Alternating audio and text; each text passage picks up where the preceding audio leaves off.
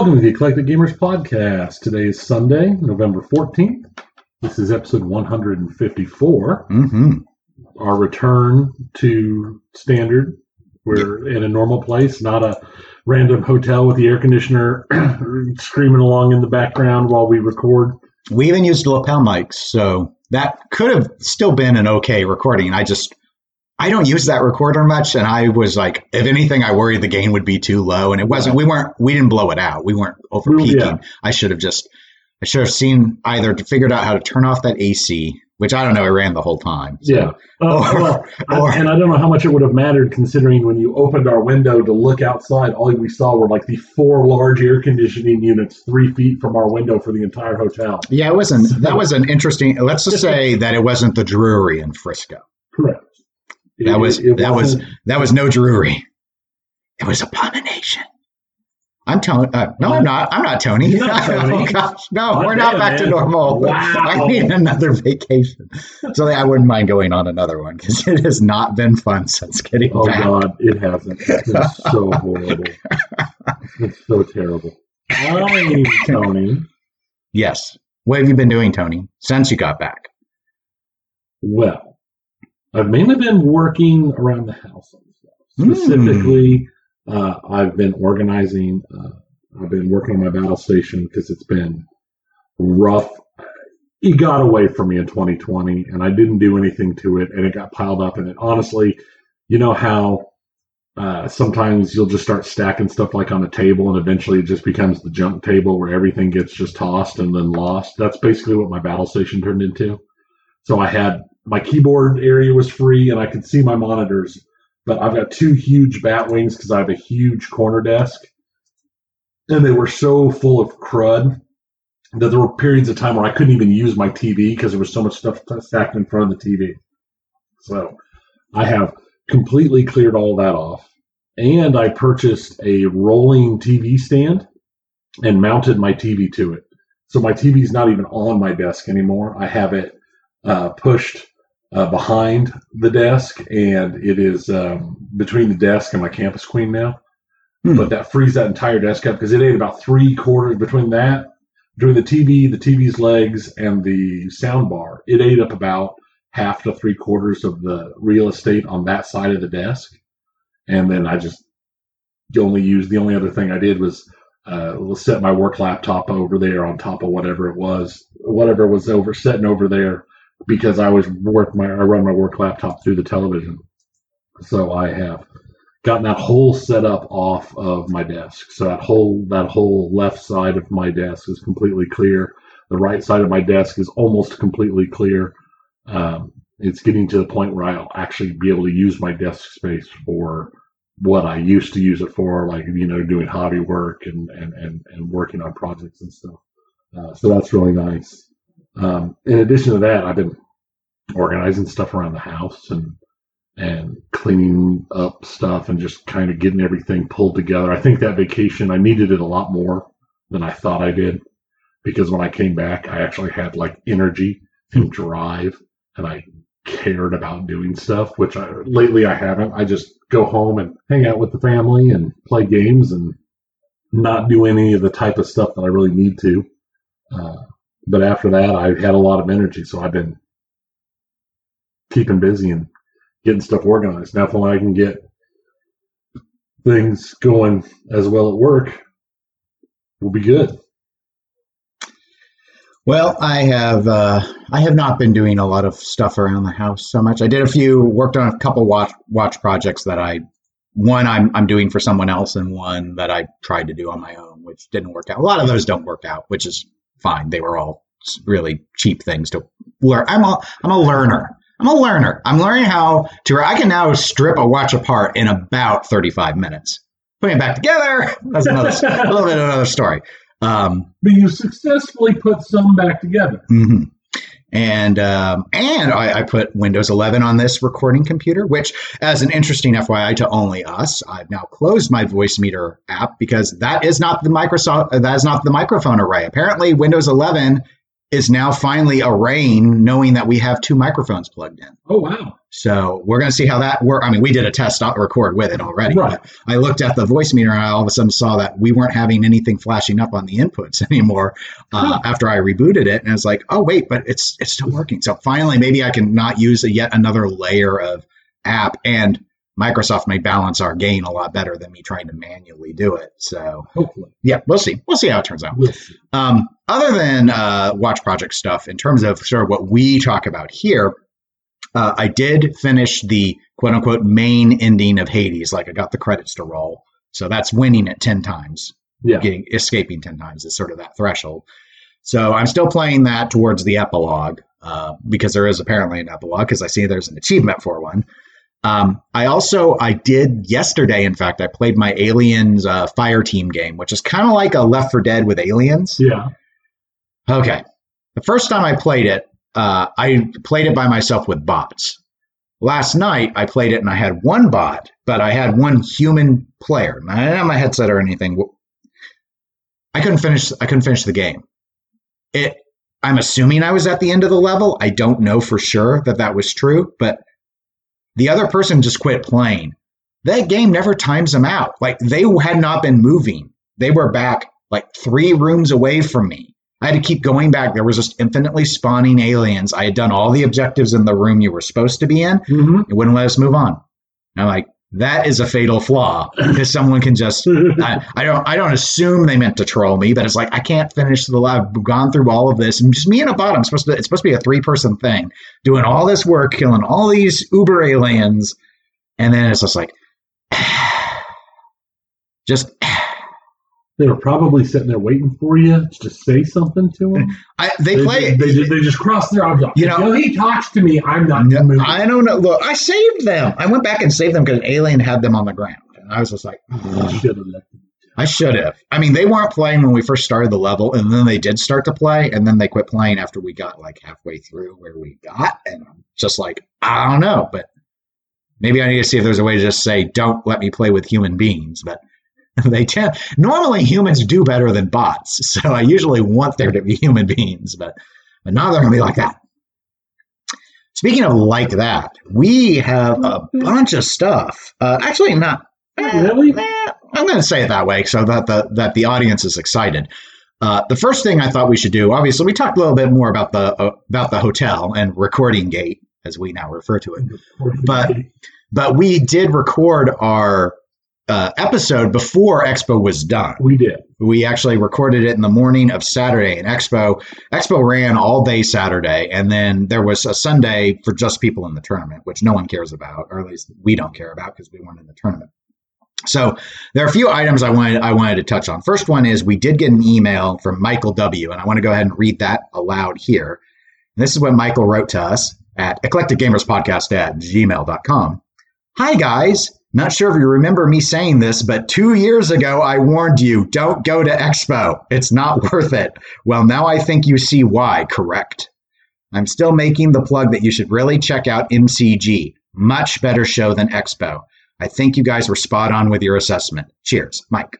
Well, thank you, Michael, for saying I told you so to Tony and me. I did remember someone had warned us about Expo. I didn't remember who. Yeah. I think it was more than one person. I had actually. multiple Okay. Okay. So, so, so yes, we ignored your warnings. It's not that. It's not driven by a desire to prove you wrong. Instead, it was driven by a desire to Take a vacation. Take a vacation. And we had already decided that if some reason, like if there was like an epsilon variant of COVID and and Expo got canceled, we were still going to go to Chicago and just go and eat stuff. Yeah. that was going to be the strategy. one of the We find a museum or something. We would do something. We'd find something. So that was the main thing. Plus, part of my uh, reasoning behind Expo was so many industry people were there. I mean, we did meet a lot of people that that listen to the show or are involved in the hobby in some mm-hmm. way. So, in terms of being a good get together with other pinball people, I mean, I think you and Tony and I only went out to eat dinner, just the two of us, one night out of I think that, out I of think four. And we were invited to others. It's just, you know, we were hungry at the time most people eat dinner, like seven o'clock. Yeah. And all the invitations to dinner started rolling in around nine. Yeah, it was, and I, I get it. The tournament and stuff Yeah. was delaying people, so so anyway, so in, in those regards, it was really good. I also think that the vendor area, I thought the vendor area was pretty impressive. It was the free play area that was Right. abysmal, and the um, quite frankly asinine decision to charge sixty dollars to go to the seminars. And the reason why I'm willing to say it's asinine is they live streamed them for free. Yeah, I didn't even realize that until after Expo, but they live streamed all of that other than the Stern tour. The virtual tour was not online, but everything I else was. 60 bucks for anything for a virtual tour either. I mean, so you know, there's also a lot of there's a lot of changes that I think Expo really should consider. I mean, maybe it doesn't need to do anything. Again, I, I'm big on now this whole. Do you really need to try? Because so many people in pinball just sort of t- tolerate whatever at this point. Oh yeah, no, you can do anything you want to a pinball person. They don't care. Yeah, so I guess they don't need to change. But I mean, this is why I don't, unless Expo has a, a big change, uh, or unless someone like wants to pay my flight, I'm not really inclined to go back either. Yeah, Now I've heard good things about MGC, other than I I think if it's the one I'm thinking of, I haven't heard great things about their tournament. But I don't usually play in the I don't play a tournament so. either. So, yeah, I think the most oh, I think the roughest thing out of Expo for me we didn't talk about on our last episode because it happened after our last episode, and that was you know on Saturday at 5 p.m. when the free play area is open till two in the morning. At 5 p.m. when we were walking around the free play area, like half of the machines were being packed up Mm, and there were giant gaps where machines had been taken out and things Yeah. were just getting hauled away. yeah, that, that's a good point. It was extremely noticeable, uh, extremely disturbing. To see. I mean, it was sad, I guess. But Yeah. it just it, and the fact that so many were down, and I did see techs on the floor trying, but Right. there were so many. It, to me, it was very clear that a number of those games had not been gone through before they had showed up, and I, and I guess we're just spoiled from Texas Pinball Festival, where I think I heard Ron Hallett over on the Slam Tilt podcast describe it this way: that that Texas seems like a sh- almost a show off show where there are these people bringing their restored games and starting like, look at me, look at how awesome my game is. And then there's Expo, which is like, here we have to fill some space, so let's just throw a bunch of old crap and not even show show if it works or not, Right. sort of thing. So it's like, Because there were several machines that I wanted to try and I Hmm. wanted to play, and they were not they were not functional on day Yeah. one, and they were not functional on Saturday when we left. it seemed like, and maybe I was wrong. It seemed like the free play area of Expo had more rare pinball machines than I see at TPF. Yes. Pity I couldn't play hardly any of them. Correct. Uh, I will say one thing though: uh, the arcade games at Expo that was a good. So whoever did that, that was a good setup. Yes. I like the arcade games. The arcade games uh, were from a lot of them. I don't know. I don't know if it was all of them, but I did. I have been talking with uh, a listener, and they're from Galloping Ghost. Oh, the arcade. brought a bunch Okay. of them. Well, that the arcade game showing they work. I mean, I, get- I get it; they're easier to get working than pinball, but but they worked. They had some interesting, unique ones. I mean, I know some people were really excited to see the the Beavis and Butthead prototype that was there, but they're just the arcades were impressive. So, I, Ken Walker. Okay. Is who I was talking to. good old Ken. Uh, uh, we were talking about some of the stuff up there. But yeah, he said a lot of the games, let's see. I'm going back through old messages. I know he said that a bunch of them, though, came from Galloping Ghost. Okay. Well, anyway, that that part was good. They had a, a really nice assortment. Uh, there were a number of them. 55. They brought 55 games. Okay. So that part was really, stu- you know, there are arcade games at TPF. Uh, they're usually in one little row, kind of off on the. I, I've usually played a few when I'm there. Yeah, Uh, so, but this I thought, well, I thought this arcade setup was more impressive. it was. There was a lot Also, of good games. kudos to whoever the, the group was that brought that weird rat race uh, game where you two players are controlling the. Yes. That was fun. that with the that was next to the joust. Yes. Um, Yes, and I we know got someone that with a joust, so I I've played plenty of joust, but Rat Race that was weird. So so that one I I was glad that was there. So uh, just there were some highlights. There were some gems in the rough of the free play area. Just uh, not as many gems as one would have hoped, especially when it came to pinball machines. But you know we don't have any control over that. Let's see. Ken mentioned them. There was uh, Phoebe and Larry's Joust, Rat Trap, and Varkon. Okay, I didn't try the Varkon. I didn't try the Varkon. But anyway, it was the they rat race was fun. yeah, they had a cool setup, and they were really good about explaining what to do, and it was it was the it was a good way to do it. It was like a little a little vendor of three really cool games. Yeah. and so I, I had fun with that. Um, I will say, uh, and I kind of touched on this actually on a on a watch video I did, but again, we don't talk about watches on this on this show except when they relate to pinball. So I did wear my Ricochet watch Yes. when I was up there, the the pinball themed watch designed by Ryan Clater that was sold through Mr. Jones Watches, and they they did a limited run, but they are at some point going to make it a part of the permanent collection. So I do have a link in the show notes to at least the limited run one, so you can see what it looks like. But I have never in my entire life had so many people ask me about a watch. Oh man. It, it was getting to the point where I was like, oh dear God, yes, it's a watch. I understand. It looks cool. so it was usually like, oh, they see the they see the robots and stuff. They love that, and then they're not sure how to tell the time, or they don't have their glasses and they can't read the time because Yeah. the time is all on on these little Oh, on yeah, dials. It's, it's it's a very a beautiful watch. but It is amazing. I love it. Uh, but it is definitely a show watch because it's it's not it's not a super easy to read watch. But No, no, is no. so beautiful. I'm amazed you did not wear out the clasp though, taking it off so many times so people could. yeah, I just so look. they let them look at the time Yeah. and stuff. I uh, yeah, I just take it off. So I did have an just interview. slamming Yeah, face- just like how about face. now? How about no?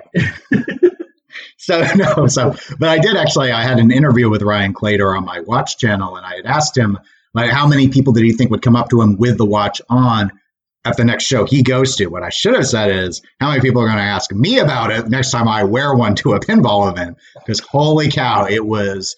I've never. I never. It was. It was weird. It was. There were people stopping us and asking about the watch who didn't know who you were, which was impressive because I thought everybody knew who you were. no, I'm a nobody in this. I'm not a pinball ambassador. I'm a nobody in this hobby. But speaking of not nobodies in this hobby, I wanted to also talk a little bit about homebrew games because we played some on Saturday, but I don't think either of us had touched any before then, or at least we didn't bring it up on the episode. Yeah. So I ended up playing uh, Castlevania and Ghost in the Shell. I enjoyed them both. I enjoyed Castlevania more. I talked to the creator of Ghost in the Shell, and, and he and I had corresponded before in the past. So that one, uh, Ghost in the Shell has the really cool uh, ramp, which has a both. It's both entrances and exits, so you can go in both ways and it exits both ways, which is really cool. Uh, and then Castlevania had these two pop bumpers over on the left orbit and integrated like it was like the video game. Uh, the Ghost in the Shell sort of following the standalone. Did you ever see Standalone Yes. Complex? Okay, I really like Standalone Complex. So. so I enjoyed both of those homebrews, but those were the only two I tried. Yeah, I played Castlevania. I really like the two pops on the left side, and I don't think I played any of the other homebrews. I kept meaning to go play Greek Gods because I had multiple people tell me how good. Greek Yeah, I heard it's were. good. Every time I walked over there, there were a bunch of people playing Greek Gods. That was me with Sonic Spinball. There was And always a crowd I just walked Sonic, away, and I didn't want to. You know, it's weird because there were a lot less lines at Expo than there are at Texas, and I think maybe I got spoiled at Expo, and so I was just like, "There's a line. I don't believe in waiting in lines here." Yeah, And it was that just And I did. Um, there was one called the Dumpster Fire that I went to play, but it was turned off. Uh, I guess it had become a dumpster fire and broke. So, so, so theme appropriate. Very well done. Uh, so anyway, those were nice. Uh, and then we have one manufacturer thing that we had not yet played, and we mentioned on our episode our intent to go play it, and that was Heist. Yes. And that was like the first thing we played when the vendor area opened on Saturday morning. We went straight to Heist. Yeah, because we had and we gave our comments on on episode 153 about about Sorcerer's Apprentice. Uh, okay, so uh, I guess I'll I'll start in terms of heist. That is by far the best P3 game I have ever played. That's how Yes. I'll open. I'll, I'd open it. I thought it made a lot. The rules made a lot of sense. It had an excellent explanation when you start it. If you wanted to sit through and listen to, that would do that. The way they used the screen with the pop-ups of the characters was a good way to kind of distract from them not like fully animating a bunch of stuff. And I just thought it looked that comic sort of style they went with looked a lot cleaner than how I, I feel about Lexy, for example. Uh, and it it's fun. It's fun. My biggest gripe was simply a that I didn't care for having the third flipper on a second button. There are other games like Starship Troopers that have done that, and I've had other people confirm with me now at this point. You can actually go into the settings and say you want the main button to fire both of those flippers on the Oh. So either you even wanted to object to it, you could change it. So just overall, um, it's unfortunate that P3, the pandemic, kind of screwed them on the on the initial reveal of Heist because they dropped it at a yeah they it basically came out in the pandemic because I think it that's a game that could move some of their units. I would not. I'm not willing to pay ten thousand dollars for Heist, but in this current market, I think there are people that would. And I heard there were people that got to try those games, and I'm going to assume it was price that pushed them over uh, Heist that pushed them over the edge because I know several who bought who did buy order P3 there. So Heist is an excellent ambassador uh, and uh, for that game uh, for that platform. In fact, uh, when we're talking non-licensed games, um, I mean, there's a it is a really good job. Yeah. I would say Heist is very much the type of game P3 needs. Heist is an actual reason to buy P3 because there's been nothing before Heist that I would consider a reason to purchase a P3. I it's still too expensive, but I think everything's too expensive, so price doesn't really have so much to do with it. But I would think that if I was going to get a P3, I would get it because of Heist, and then I'd get other stuff later to fill in and to do other stuff. But Heist would be the reason to get one. Mm. For because, me, yeah. For me, it would be because of the pricing. It would be like, you know, we'll have to see what like their licensed game is, for example. But it would, in my mind, it would be a, I need something else for me to want to would to want to get the platform, for example. But I would be getting the heist module with it. Whatever yes. I do would be with the heist module. Because at that, however much for the module. So for me, that's sort of the it's a it's sort of a helps push it over the edge sort of thing. You know, be worth spending the whatever thousands for the just the module, and then I still need something else. I would still need something else, right? Obviously, to, to push me over, but a plus effort. Right, and I, I think like we were saying, I mean, just having one solid good game instead of hoping to have another good game come eventually, I think can go a long way towards pushing people over the purchase because they think we've got this one. There's there, will obviously be something else coming. Yeah, and uh, Crane Toy, cool. Crane Toy always looked cool, so I, I yeah. you know, we, we, had commented on that when it came out. Yeah. But. All right, so um, I think that was everything I had for us on follow up on Expo that we didn't hit on when we recorded at Expo. Was there anything else that that you had? Uh, just a quick thing is we had uh, the week after Expo, we went to a pinball tournament, and afterwards we had dinner with a bunch of uh, other pinballers and talked about stuff. And one thing that had come up because some one of them in particular had gone to Expo with us. Uh, well, not directly with us, but they were at Expo as well. Let's go with that. And during our conversation, that was one of the things we've been talking about what we liked and didn't like about Expo.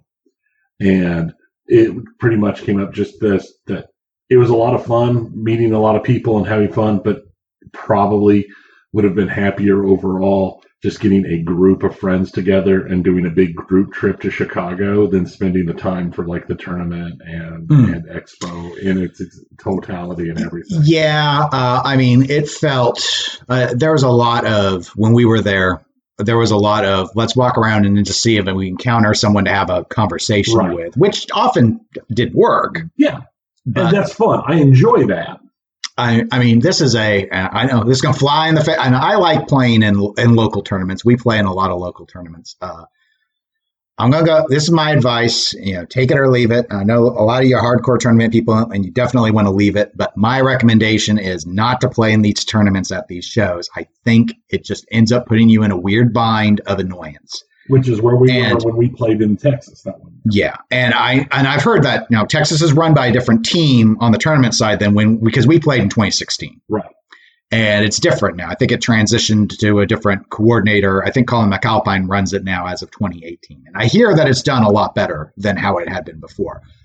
This with Expo, and again, we weren't in it, but from broken classic games like Sea Ray that people were very frustrated about to event organizers turning off flashing the lights when it was time to leave on people which that's this is not the first event i've heard this happen at to um, a weird long bracket that you stick up on the wall to changing the start times on people to just it was a me- it sounded like it was a mess. They and of course what's the thing that always happens with all tournaments this is my stereotype of all tournaments it ran long. Yeah. It ran long and like that was where we were you mentioned the instance where we on one of the evenings we just went and got food like at seven because the group that wanted to try and organize with us was still waiting on tournament people. And it's like, uh, no, I'm not. I I cannot justify waiting because you don't really know when it's going to end. Right. And see, that's one of those things that I mean, they run hours late. That's how poorly done these things are.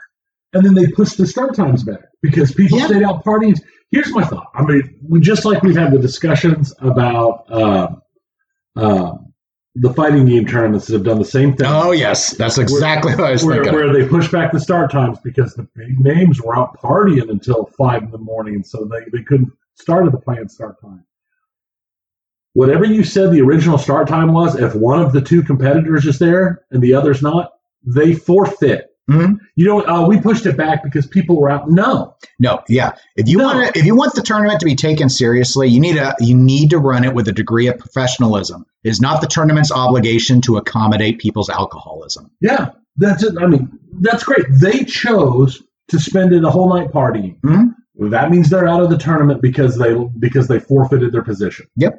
Period. Yeah, I, think- agree. I, agree. The very concept of changing times because oh people were out partying is so just insane to me.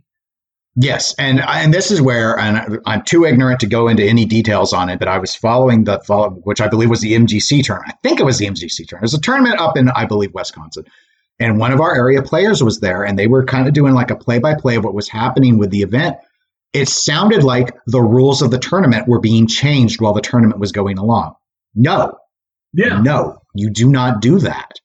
I'm sorry that you don't like your own rules. Lesson learned for next year.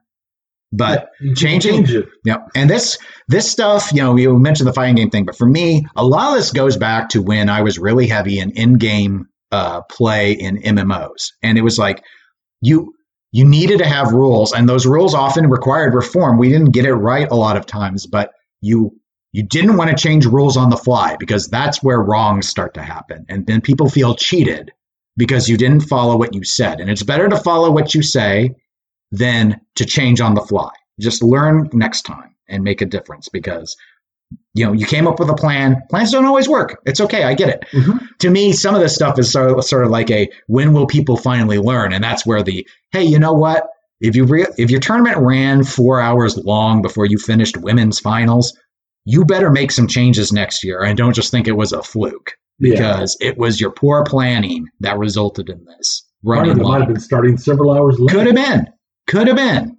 But this is what they do. And I, it's weird. And, you know, the only group that I knew of on a large scale that was really good about this, uh, that I know, was Replay FX in Pinburgh, where they would try and play test and take data on their gameplays to know how long each game typically took a team to finish up. And that helped keep things in check. That's the sort of stuff you need to do if you want to be serious.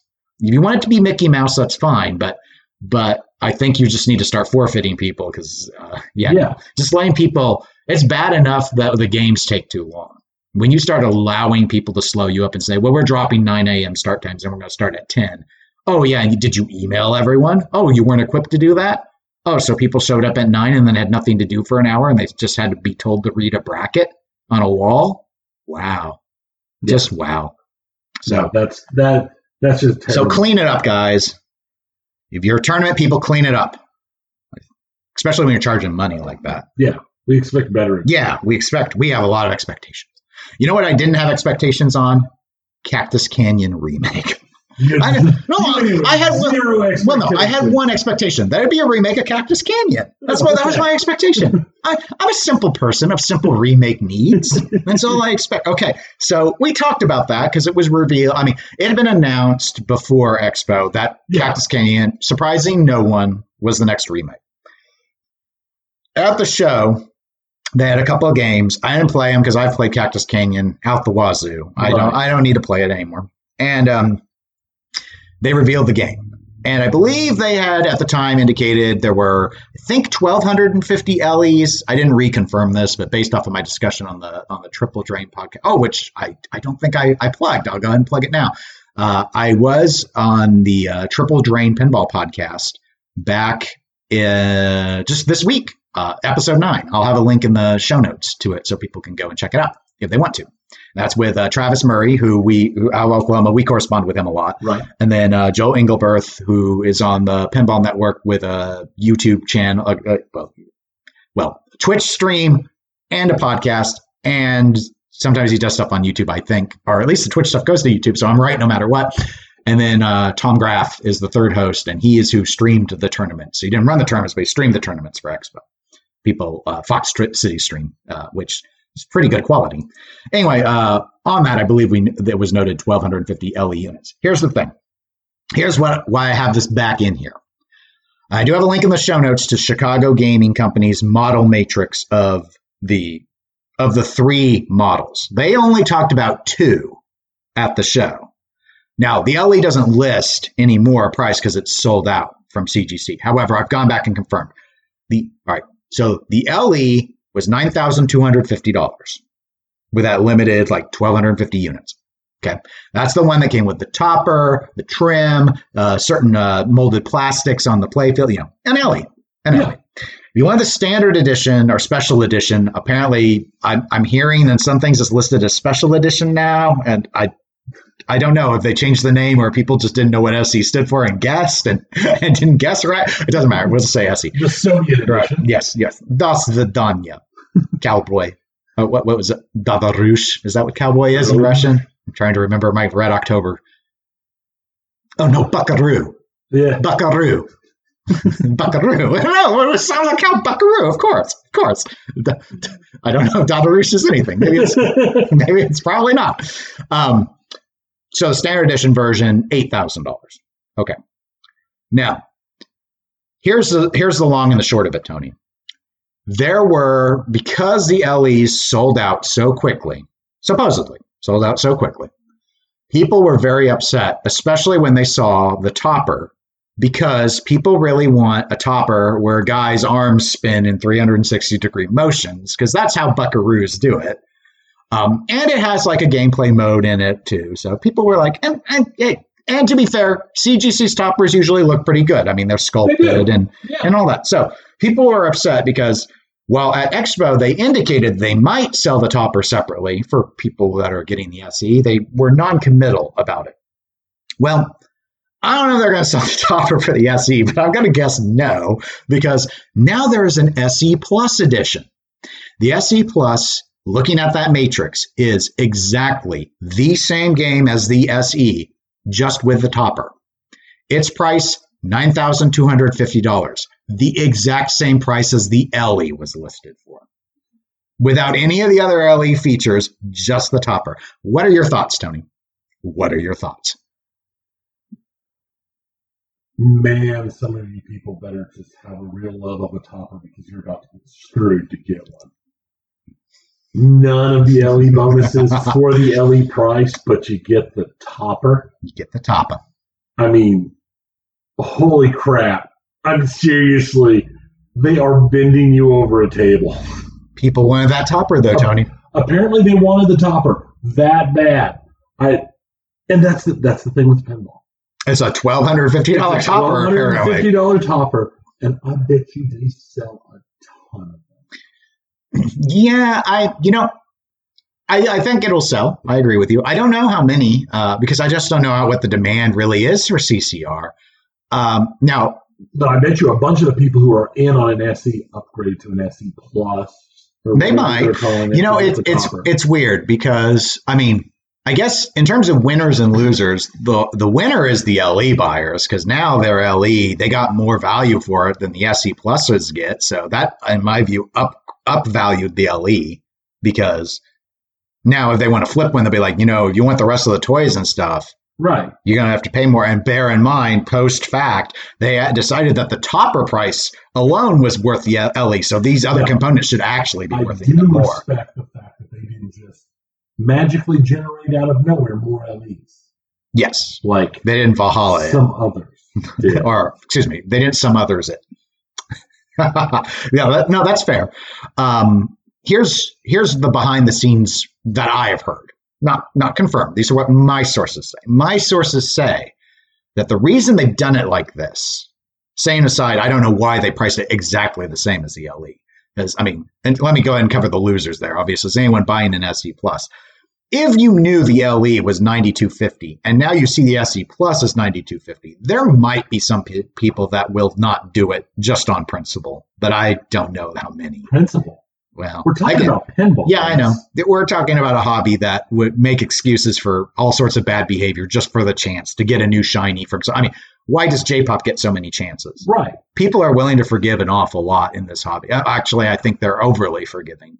Oh, I agree completely. So anyway, but saying that aside, you know, maybe there might be some that, if they know the whole background, at the very least, might leave them a bad taste in their mouth about CGC's behavior. That said, once the new game drops, the licensed uh, non-remake, they'll be back in line because that's just how it works.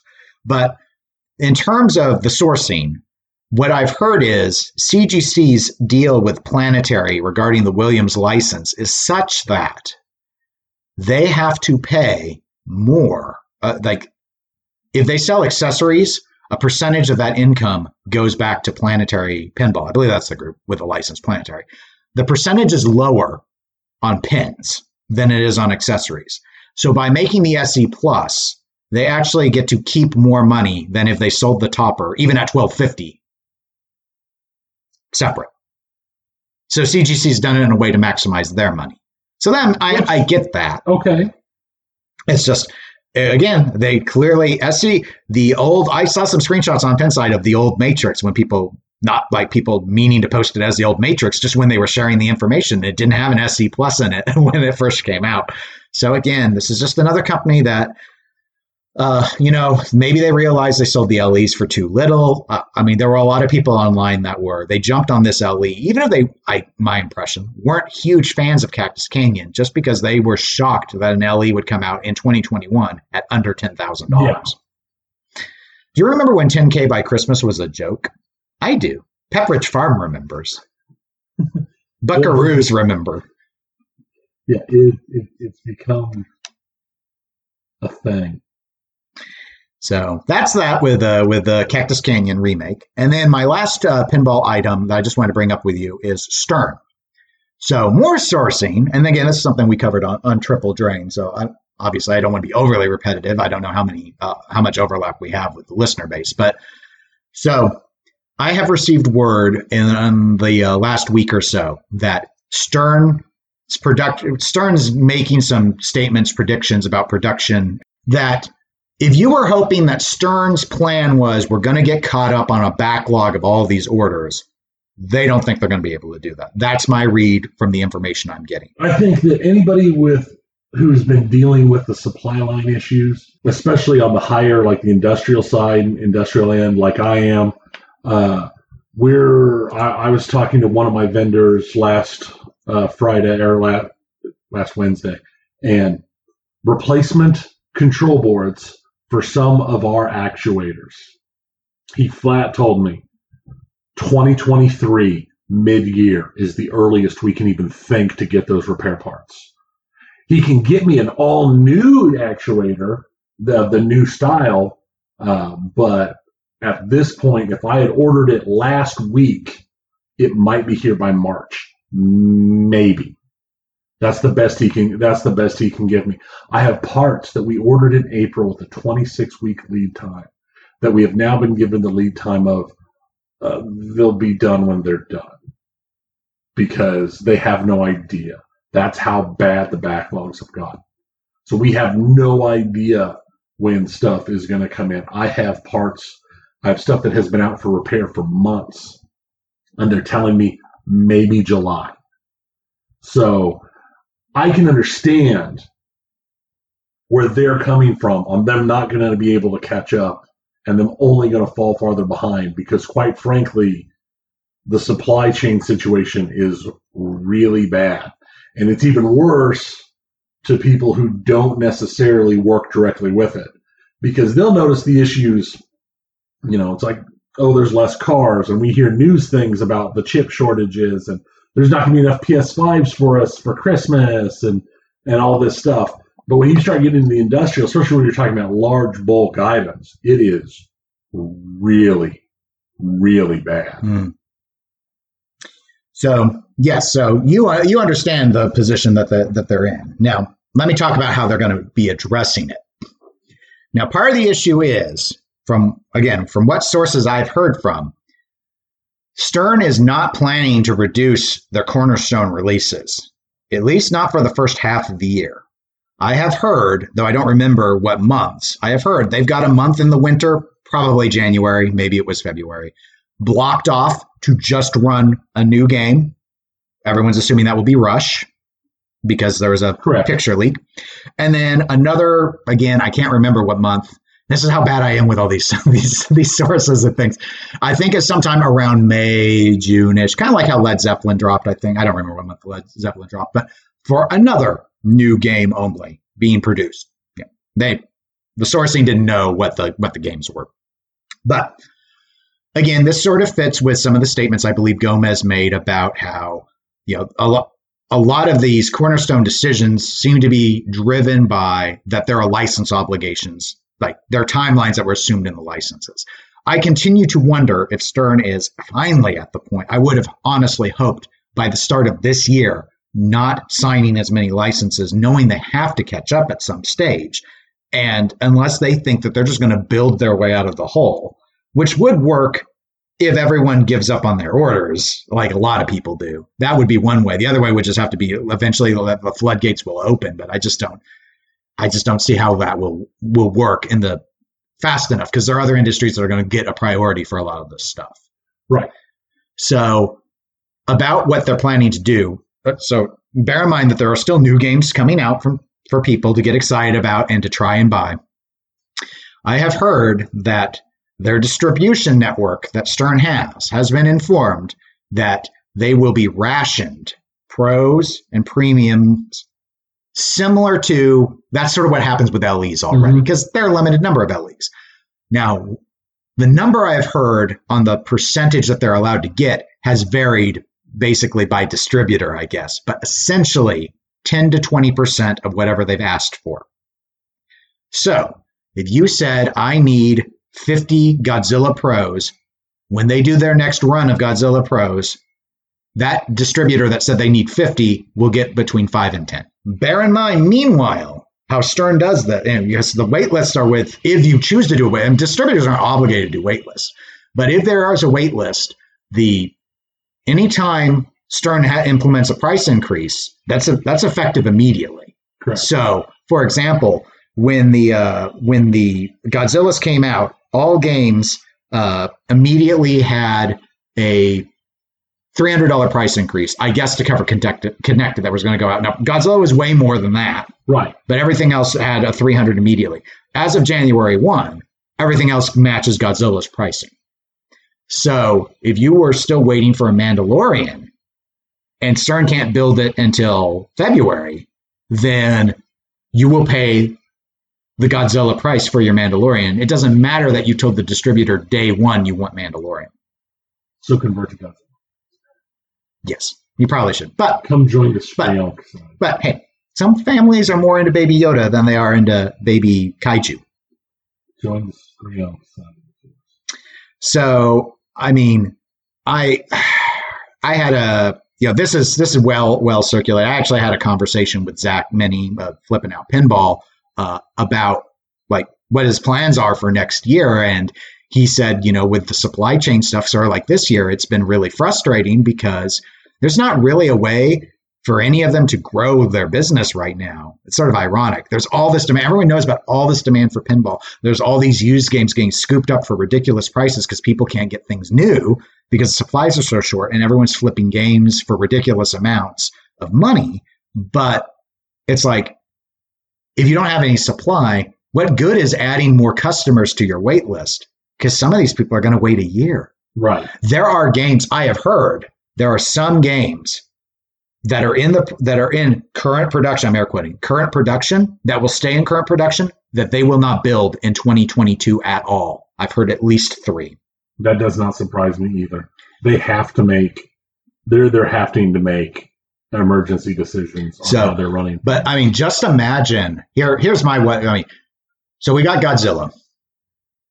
Theme, well-known theme, but theme aside, I'm going to go ahead and say most people are agreeing Keith Elwin's greatest game Yes. already, and it's not at 1.0 rules yet. I would say so. when Rush comes out, regardless of how popular Rush is vis a vis Godzilla, it will, in my mind, sabotage Godzilla production because you have to make Rush now. Just one more thing on top of everything else. Don't forget all the people waiting for Elvira Premium. Don't forget the people trying to get Deadpool, an extremely popular game that people have been trying to buy new. You have to wait for the runs.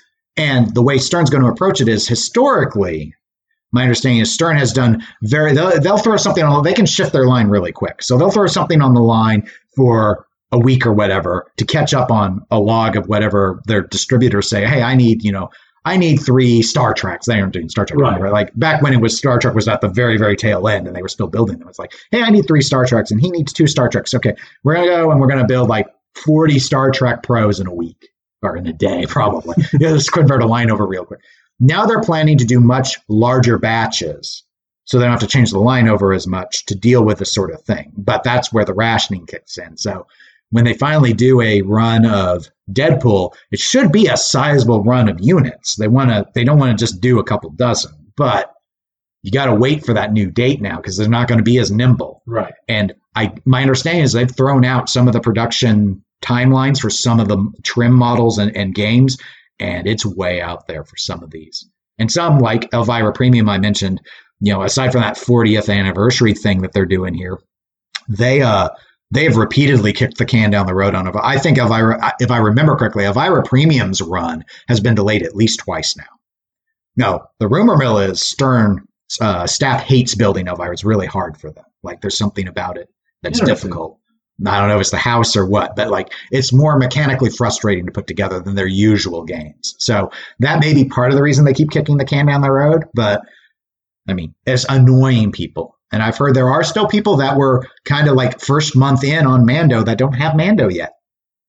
Yeah, and, and that's and it's a deeply popular game too. It is a very popular game. I think that, like you said when we at the start of this little uh, discussion, hopefully they have made adjustments to their licensing and to their scheduling and to their contracts that will let them slow down and start doing catch up.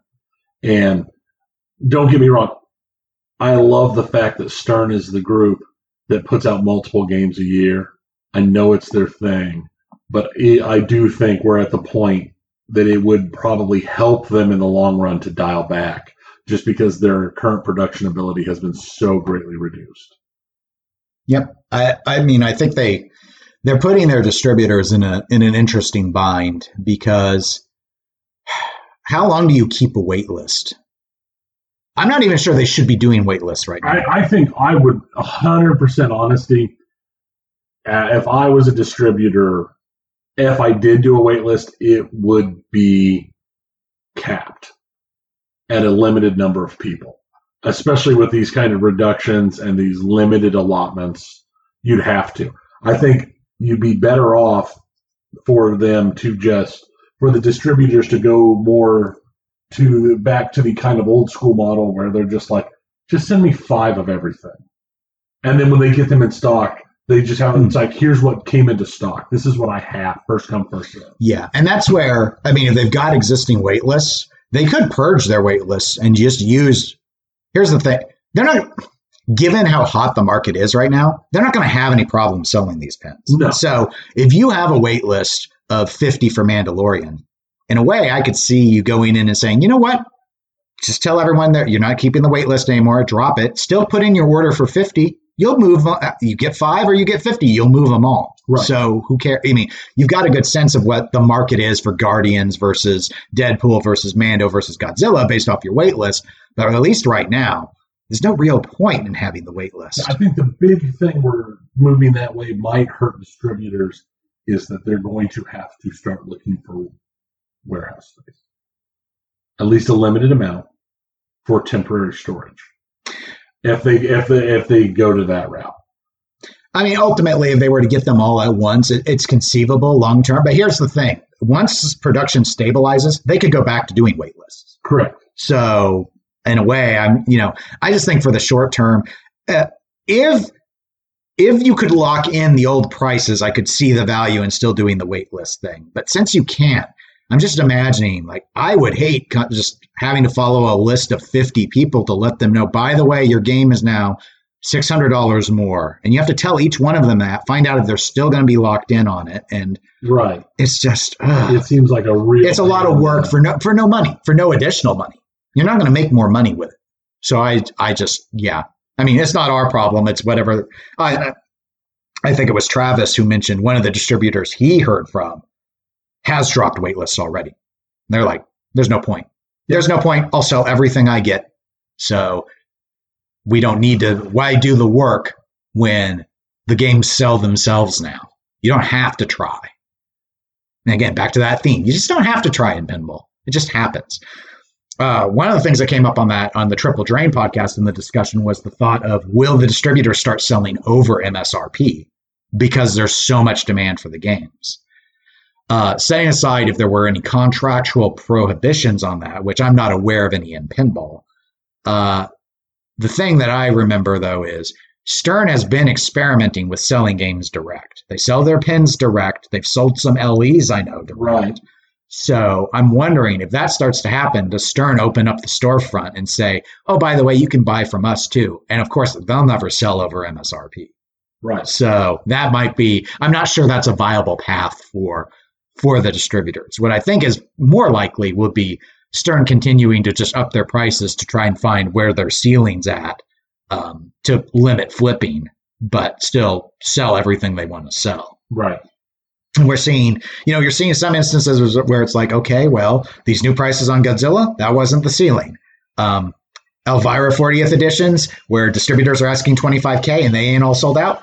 Okay, ceiling must be under that and over and over Godzilla. It's somewhere in there. it's somewhere it's floating around in there somewhere. So Yeah, we'll see.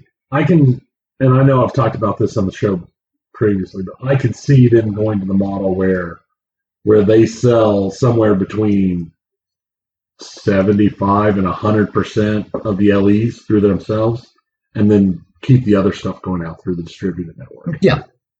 We'll have to see. But right now, I, you know, production obviously is their Right. is their struggle. But like like with everybody, Yes, yes, there. It's not unique to pinball. So before moving to the video game section, I, I guess I didn't put this in the show notes, but I should probably bring up. Uh, so rumor corner. I don't know what I'm calling it. So all right, you know we covered the thing a couple of times with pinball rumors. I have had a few people reach out to me mentioning that they really liked it when we cover pinball rumors.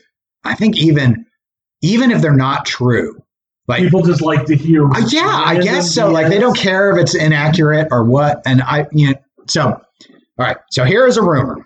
Here's a pinball rumor. I do not believe it. I do not believe it at all. But you guys want rumors? Here's a rumor. The rumor is Harry Potter pinball going to happen. Homepin. The Taiwan based, well, the one that made Thunderbirds. Now, it sounds ridiculous, doesn't it? From a production standpoint, right? And they're currently working on this as Spinal Tap pinball. Okay, here's here's the here's the argument of the rumor, Tony, because as you may know, J.K. Rowling, the author of the Harry Potter series, purportedly anti-pinball because she doesn't like the idea of them being in bars. She has had a lot of controversy regarding certain statements that she's made via social media. Okay. the rumor mill is Mike from Homepin has also been in a similar hot water situations for similar style statements, and that they have essentially bonded over this cancel culture working against Oh, them sort of thing. And so he has been able through that, so basically through an ideological con- connection, been able to secure the Harry Potter license. I'm assuming books, not movies, but I haven't. That wasn't part of the rumor, but that he has Harry Potter and he can do it. And I don't know if they're doing anything to accommodate the bars or not. That wasn't part of the rumor. Just that, hey, they both have been quote unquote canceled, and that's that's how he won her over. Was hey, we need to stick it to all these the libs. So again, I, I don't buy it. I don't buy it. But there you go. There's rumor corner. Harry Potter pinball Homepin. Harry Potter pinball. Okay. So, we just design a makeup corner where we just start making. hey, look, I'm not saying that I'm I'm not saying that I invented that rumor, but I'm saying that people wanted rumors and I'm giving them I'm giving the people what they want. They want they want rumors. and So we're calling it rumor corner. Possibly made up, possibly real. We don't know. Some of the rumors are good. Some of the I'm telling you, I I don't believe this rumor, but that's the rumor. People say I hear you shoot the ramp every time you get a letter, and you just have to spell "You're a wizard, Harry." you can get your extra ball that way. I don't know how many shots that is. You're a wizard, Harry. But there you go. there you go. Now, video games. with Uh, cellophane paper ribs. Crinkle, crinkle, crinkle. about as good as the effects from the first film. Uh, oh. So, um, so at the start of the video games thing, uh, I'm sure you're going to touch on this, but I do want to note we did get an email from uh, from Chris, Chris Chandler, to our EGP account, just telling us that there are delays on Overwatch 2 and Diablo 4. And I know you want to open with Blizzard because Blizzard's your favorite topic, and you always include it. So go ahead. Yeah, we're we're we're just we're just we're just getting it done out of the way because there's been a lot, and there's always a lot with them anymore, and it's just starting to get kind of bad. But Overwatch 2 and Diablo 4 have been delayed uh, because they will benefit from more development time to reach its full potential. Mhm. Okay. I mean, both teams have take, had major shakeups this year. Uh, I mean, Overwatch League lost Jeff Kaplan and one of the executive producers. Uh, the Diablo team has lost like pretty much their entire leadership and had to start over uh, from the leadership angle. But um, I think this is such a massive blow. I know Overwatch, the next season of Overwatch League was supposed to run on an early build of Overwatch 2. And I think the rumor is it still is going to. and, and which would make total sense. Uh, whatever level of alpha build they have that they can, if it's stable enough for them to run on.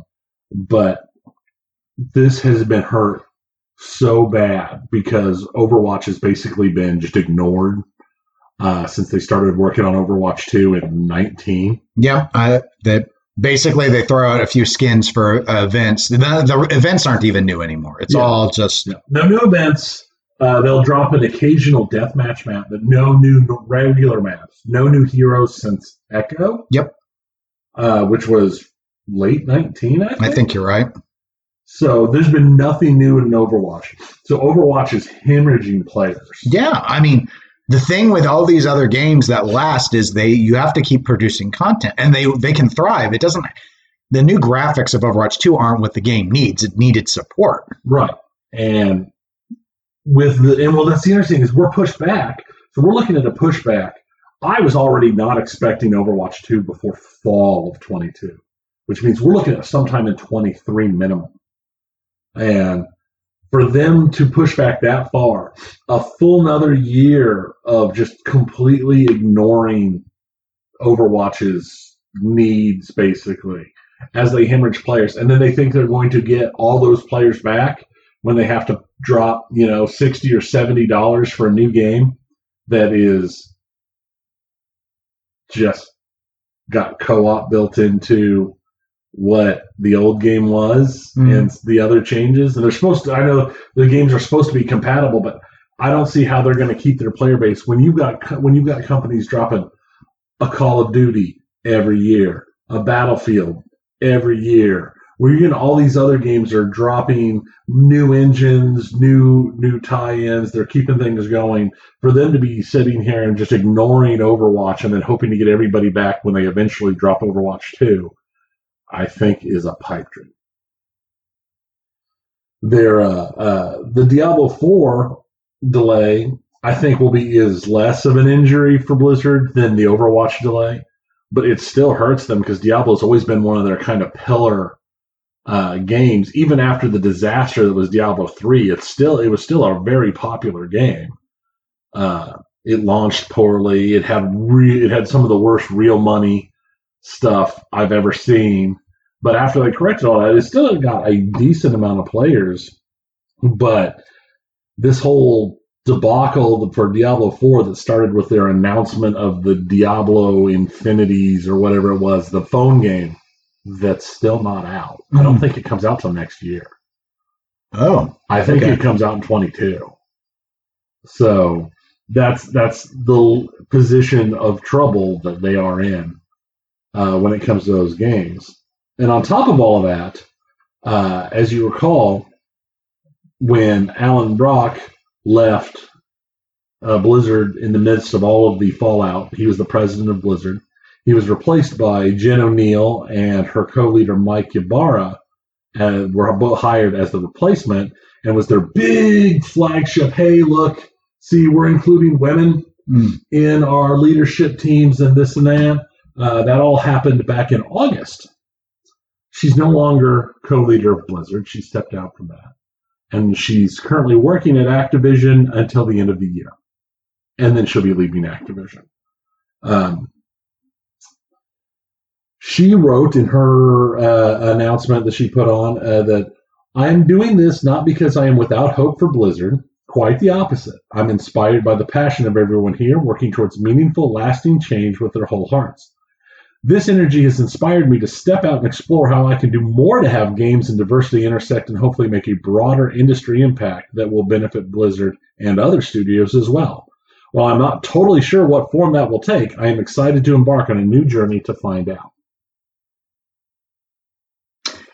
You can make of that what you will. yeah. Well, I mean, I don't know. I she was there for so little Right. time. I mean, I guess I don't know. Was she had she was she at Blizzard before then? hired in for this position. Okay, so she was an outsider brought in. Okay, so it sounds like she couldn't make the change she wanted to make. That's how I read it. And their decision was instead of bringing another co-leader in to, hi- to help Mike, they're just going to make Mike president of Blizzard now. Mhm. They, they, they, they, they waved the flag. They said, look, we got a girl. We have a female in here. Who didn't want to stay? And she left, but that's okay. We're good. We got, We got Mike. we got Mike. What more do you need?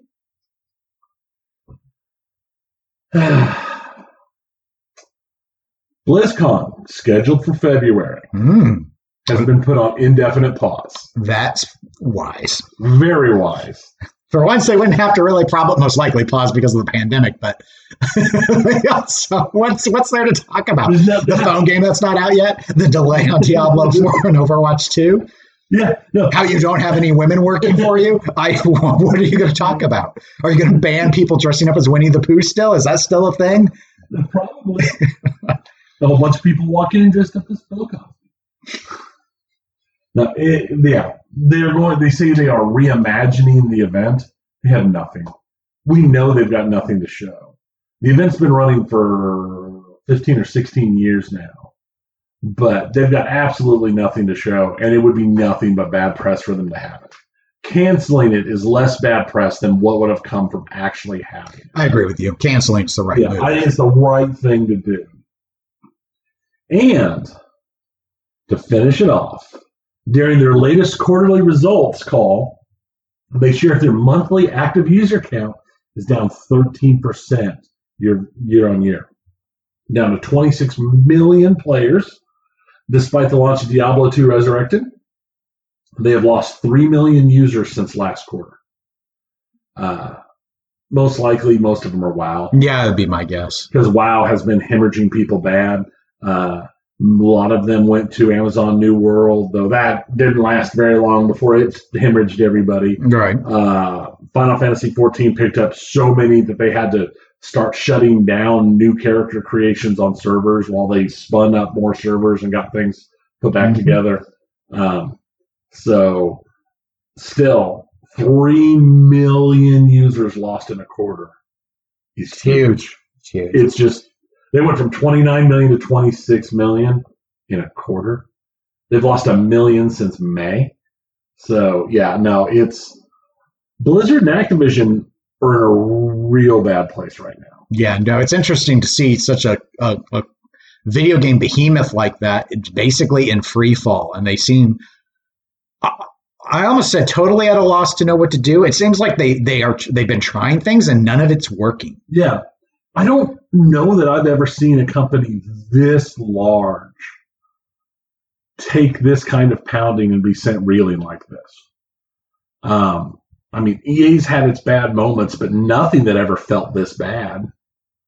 Uh, uh, I don't know. I, I, I really don't know. Well, a company that's been this size that's taken this kind of. It's pounding. like I think part of the yeah, I think the issue is the the pounding is coming from a multitude of directions. So obviously the big thing that we have often focused on, and I think the general public typically focuses on, is the harassment angle within within the company, within Correct. the Blizzard side. Uh, but that being said, there are other. I mean, they had already made mistakes about their expansion with Warcraft and how the World of Warcraft players were super frustrated by what they what they were getting delivered Mhm. coupled with yeah overwatch 1 is on aging it's an aged game at this point i mean we're t- it's been out over five years Yeah. uh, and they're not putting out any supporting content so there's little reason to st- i mean i have because they have the new cassidy the renamed mccree to cassidy i went in last week and i played to get the new skin and other than that i I've played not played this year. and I've so not played in 21 I, and I played during the, the Halloween event where I'd go in real quick to get those skins. That's it. So when they're not giving out skins, I, I don't play weekly anymore because there's nothing new to try. So Yeah. I just am like, eh, I'll just wait until they have another event. So I'll probably play for the Christmas event to get more. Uh, they'll probably throw out a few new skins. I'll be like, I'll see if I can get a few by playing some arcade mode, and that'll be that. And um, you know, just coupled with every, they just yeah. So I think for a while they kind of coasted on their World of Warcraft uh, funds, which hey, I mean, it was a success. It was still a successful MMO, Yeah. but it's just they're so behind on anything new, and they're so controversial now. So people are not willing to give them the benefit of the doubt at this point. I mean, like, what would you- like if you were Bobby? What would you do at this point to try and salvage like any? I'm going to say saving the whole thing, just any of it. I honestly don't know. I- I mean, they can. he- I mean, obviously, if you could go back, they should have started working up a WoW successor a decade ago. Oh yeah, yeah, Because no matter what updates they do to the engine, what changes they make, it, it's it's just aged. It, it's aged out, and there. So they, they should have started coming up with something else to, to, to take its place. Um, arguably, what spent decades as their number one franchise, the entire StarCraft franchise, is just gone. yeah. I haven't heard of. They haven't mentioned or talked about it in years. And honestly, StarCraft, and specifically competitive StarCraft, is a big part of what kept Blizzard alive in some of the other lean times. Uh, but that whole franchise is just gone at this point. Uh, nothing since StarCraft 2, and that was so long ago, I don't even remember when it was. Uh, it's just, yeah. I mean, the only thing I could that I can suggest of any of it is one tiny piece, and it's only because it's been the piece that lately I had been most engaged with with Blizzard, which would be the Overwatch piece. Um, here's what I would do: I would go to Jeff Kaplan and say, "We will double your former salary. You have unilateral control over the direction of Overwatch 2." And we will fund you to now respin up development of additional content for Overwatch 1 in the meantime. Now, maybe the time frames are too tight to pull all of that off, but I don't think so. I think they have characters they were planning to reveal in Overwatch 2. Start dropping them in one. Maybe not all of them, but start dropping something so that people will still want to be engaged with the product. And then allow him to steer the rest of this. Now, maybe that still means it comes out in 2023. But you bring back someone who was as popular as Jeff, I think it sends a good message. Jeff leaving looked really It bad. looked terribly bad, especially Jeff leaving just as all this stuff started coming to light. Yes, and I haven't heard any accusations No, at Jeff at all. And Jeff, in my view, was always seen as well. Yeah, well, no, he, bringing him in does not solve your gender issue. His talk, he was always very diversity oriented in talking. That's over Overwatch's cast of characters was very diversity oriented, and that was always something that they kind of planted their flag on. mm-hmm. And so, bringing back Papa Jeff, I think, would reassure a lot of people to see things through right. uh, and including in that in his auspices of oversight I, i'm including the league to decide what you're going to do to keep your esports thing going here I think the league is on life support. I mean they're still i mean all the teams clearly are and as much as they spent i'm sure those franchises are like you better not be pulling the plug on this They got to fix that stuff. Honestly, and that'd be my second thing. So, you want another suggestion of what I would do to fix the league, especially if we're stuck with either alpha or going back to Overwatch 1. Bottom line, the play, the, the watchers aren't going to have access to Overwatch 2. Release the Blizzard Arena and do that. Bring them back. Bring back the, you got to bring back the live audience. You just got to. We Yeah. can't, it sucks comparatively to watch them through LAN. And if the homesteads are ready, maybe we can go ahead and do that. But but the the spirit of that, the excitement of that, you can recapture that even on the older game. Evo does it all the time. But the, the crowds and the signs and the and the desk interacting and all of that, it needs to feel more cohesive. And doing it remote, they got way cleaner this year than they than they were in 2020. But it's still weird. It still It still feels like feel it still feels like you're watching a bunch of clips that are strung together in between matches. There's no inner. There's no. It doesn't have that energy, that inherent kind of of flow. The stadium feel. Yeah. That was what they were going for. It was such a great idea. really well. It And I- really did. And I know this wasn't Blizzard's fault, it was the pandemic's fault, but I'm still not sure if we're it's also quit letting like freaking American teams be in APAC. Like, I'm sorry. If you're in New York, you should be in the US, not out in Singapore. That's. They Yeah, have I agree. Asian teams for the APAC. I, I agree with that. It makes no sense when they've started rolling all of the teams to the. Uh, and why would you put teams that are clearly based in the Atlantic into the Pacific Division? It's weird. It's always been weird, but whatever. Whatever. You know what isn't weird? Marvel Avengers. That's not weird. No, it's it's just the greatest terrible thing that Star that that that, that Square has done lately. So Uh, last time you brought this up, they were. I think you said they were bringing back some paid XP boosting or Well, they weren't bringing back paid XP boosting. They had apparently forgotten that one of the things they said when they launched the game is that we will only ever monetize cosmetics and we won't bring in other stuff. Ah. And then they decided, after going, you know what? This game's too easy. Let's make the XP grind harder. I remember that. And then, you know, the XP grind is pretty hard. Let's sell XP boost. Hmm. Okay. And then there was a backlash that they ignored for a month. Oh. And they finally come out and said something about it. They have removed the XP boost, uh, even though they should never had it had them in the first place because you know they promised not to do it. But here's their statement: We apologize for not responding sooner to your concerns about the addition of paid consumables in the marketplace. We introduced them as an option for an evolving player base and did not see them as pay to win since they didn't offer power directly.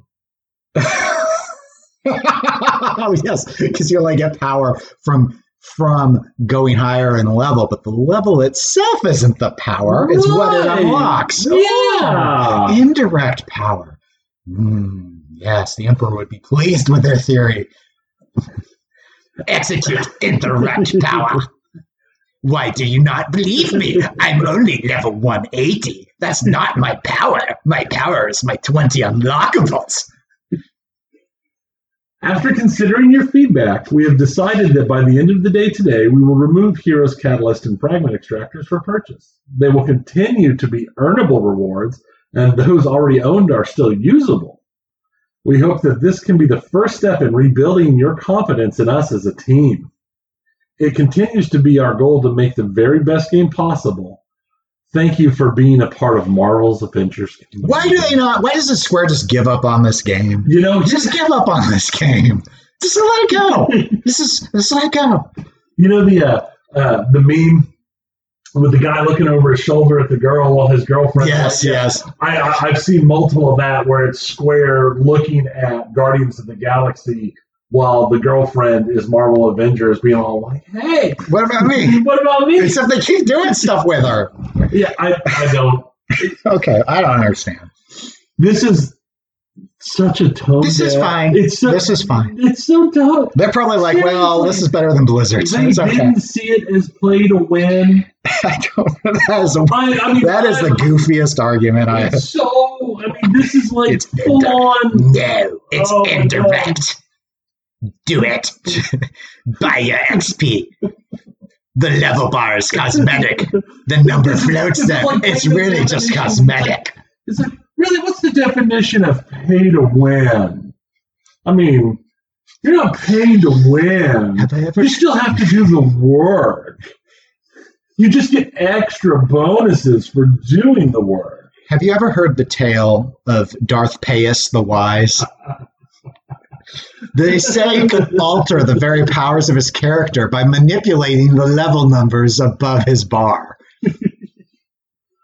Oh, it's just. I know there's been a running joke with us for like a year now, but this is just.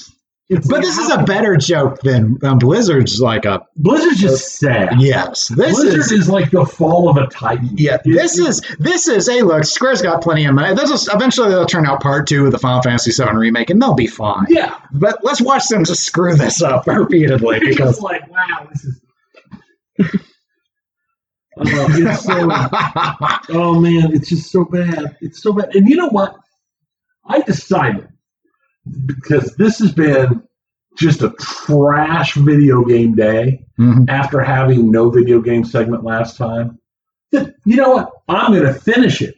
I'm going to finish Trifecta. it with the biggest trash thing in video gaming. Mm-mm. It's time for my yearly update on Star Citizen. Oh, it is that time. I normally do it. I normally say it for the last six, seven years. I don't know why I do the Well, we're gonna Mandalorian do thing it with now. Star Citizen. Uh, they actually there, there's huge Star Citizen news. It's Oh, massive. The uh, the game developers, Cloud Imperium, uh, are opening a massive new studio in Manchester, England. Oh, Tilly ho ho. They're opening it in May of 2022. So pretty soon. And when I say massive, I mean it's huge. Their current staff is 400 as their current team. That's a big team. Yeah. By 2026, they're supposed to be a thousand. They're going to be hitting 700 within two years. Wow. Why are they ramping up so much? Uh, don't know. Everything's in alpha. Maybe they think something's actually going to go live. Maybe they think they're getting ready to do something. Uh, like Squadron 42, which is the standalone game. Isn't that almost done? Suppo- it was supposed to have released like two years ago. It, it's the standalone. It's the single game. player, right? It's the single player standalone Okay. game that uses assets and stuff, and they've got like you know Mark Hamill and and and and Gillian Anderson and all sorts of like big name voice actors in it, and it still doesn't have a release date because nothing has a release date. Uh, so we have no idea when it'll be out, but it should be out at some point, maybe. My opinion, I think there's a solid chance the Star Citizen goes into beta by 2090, maybe, Hmm. possibly. Okay. I know I plan on handing my personal account in my will to my children so that one of them can maybe get a chance to play Star Citizen. Well, I'm glad you're having the foresight. because they are currently in alpha 3.15 and they're talking about getting it pushed all the way up to alpha 3.18 by second quarter of 22 i don't know what I don't know what it means. i don't know what that it's we pushed new Alpha, alpha, like people don't even usually talk about alpha because it's so pointless to the consumer. Exactly. But the game is they are currently have the game playable in a way, kind of. You can play on the alpha assets with some ships and some this and that. They actually have grown it to the point where they have a system. There is a single star system with a couple planets and some moons and some stuff. And there's apparently stuff to do. Though pretty much every time I see videos, it's basically people just screwing around because that's about all there really is. Because they haven't implemented almost everything yet but they're building it. Are people who play it every day, and I just the thing is, they are up to three million three hundred thirty-three thousand four hundred fifty-eight backers who raised a, total price of three hundred ninety-seven million seven hundred ninety-three nine hundred eighty-two or seven hundred ninety-three thousand nine hundred eighty-two dollars as of this morning because they have a live tracker on the website that tells you a live view of their current donation count and their current donator count. Right. They're very. Pro- I mean, that's like a. It's their self-perpetuating funding mechanism. But we are literally coming up on a decade since the Kickstarter. with almost with four hundred million dollars put into it. Yes. Now you you did back this in the Kickstarter because I I. didn't actually back in the Kickstarter. Oh, I backed it when it I, I backed it shortly after. Oh, okay. Yeah. Uh, because they oh, because they immediately transitioned from the Kickstarter to just continuing the Kickstarter on the website. So do you like have a pre-order or what? Uh, what? Yeah, basically, I could go play the game right now. What's available? The ship that I've pre-ordered into is available. That's actually a flyable ship. I could go fly my ship right now. Uh, I haven't done it. The only time I touched it was in their very, very, very first game release, where it was here. It's like like alpha point oh oh oh oh oh oh oh nine or something like that. It's basically it was a hanger and your ship was sitting there, and you could look at it. okay. oh, excitement! So uh, that was the most I've done. So we're Uh, we're coming up on a decade. We're coming up on a decade. There is nothing out there on it yet. Uh, there's no real game. The game was supposed to be out. The standalone version of the game could be coming sometime soon. Might not be coming sometime soon. Uh, the persistent universe MMO version of the game, who knows? Because that's what Star Citizen is. It's supposed to be Right. That was the vanilla request. that. Yeah, that was Because I remember Squadron was added. It was one of those like stretch goal things, Yeah. wasn't it? So it is just insane at the point where it's setting at. It's still kind of a complete joke because of how long it's been and how long it's probably. But it's still too big to fail.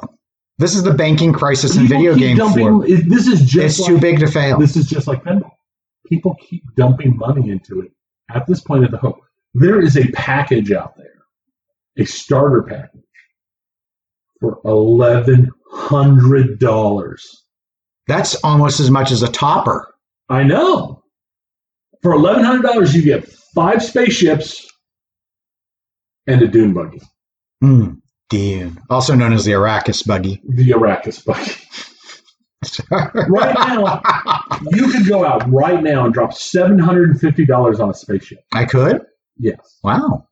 I mean if you wanted to, but much like pinball has found its niche, its groove, where people just pour money into stuff that makes no sense and just randomly hand.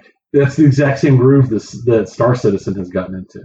There's a certain level of people that are pouring money into it. I was reading the other day on a forum from a guy who decided he was decided to step away from Star Citizen until Squadron 42 releases. Because there's just it's too aggravating to keep hearing the news and try and follow everything. Because he's already into the game for four thousand dollars I just don't understand. and every time they release a new ship he wants to buy the new ship he thinks it's really cool and he would like to purchase it I just don't. I mean, I mean, this is up there with those people who are like, I, I spent twelve thousand dollars on my phone game because Yeah, I was trying to That's- unlock my wife. that's the thing. That's the thing that. But at least then they are actually playing it. I, to me, it's almost like it reminds me of people that just started to follow all the like stock trading stuff on Reddit. and They buy all the meme stocks and lose their money. But at least they understand there was the potential they could have made their money. Something could have. Yeah, if they had done it in a certain way at a certain time whatever you know they're they're getting ownership in something you're not buying these ships doesn't give you ownership into star citizen so i just don't understand like i could see someone doing it as an investor going no i think eventually this is going to you know what it reminds me of it reminds me of Deeproot it does. you look at all the millions of dollars that appear to have been poured into those Deeproot companies the and then not clearly not knowing how to get to market with a product Right. But here's the big difference. In Star Citizen, it's idiots, including myself, handing them more money.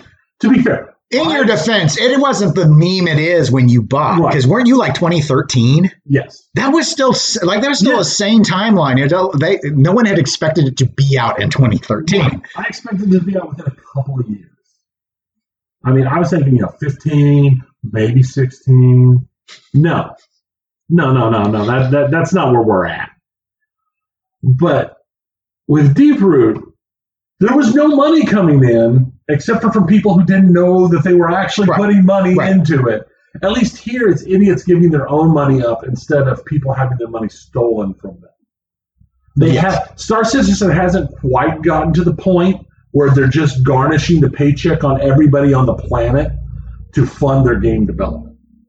Yeah, the, That'll happen in about ten years. the thing that I wonder though with Star Citizen, and again, this getting way into legal realms that I do not understand, is uh, could someone litigate them claiming that the company knows they're not actually going to produce a product? And so they're perpetuating a fraud to essentially get donations at this point, just to allow people to ostensibly go in and do work, but have no real deliverable that they ever have to meet. Well, that's the problem. Is, the problem with that, from a legal uh, standpoint, as I would see, is they are delivering stuff. Okay. They're not delivering. They haven't delivered any of the games they've promised, but they are delivering gameplay because they're like, oh, here's the new module with some of the new stuff we added to the game. You can fly your ship, and now you can go and shoot the guns, or now you can go land on the planet and then jump in your dune buggy and drive around the planet and look at stuff. So there, there is content. Hmm.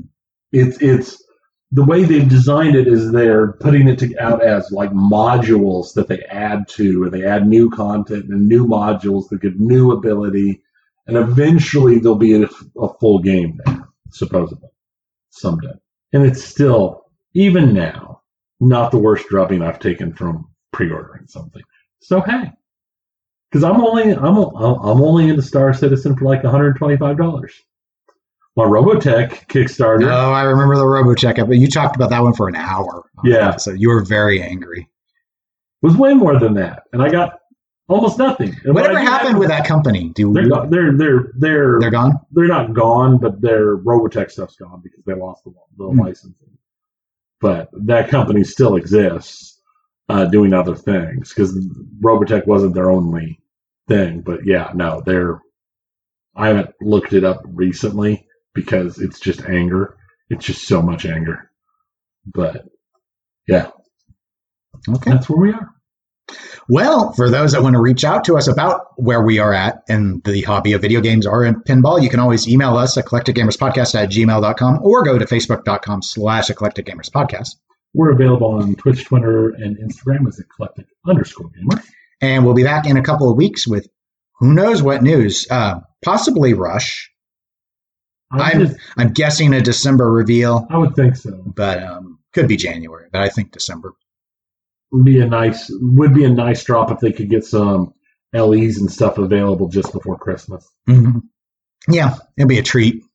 Treat for all of you. 10,000 plus some other thousands by Christmas. Christmas. Yep. Yay.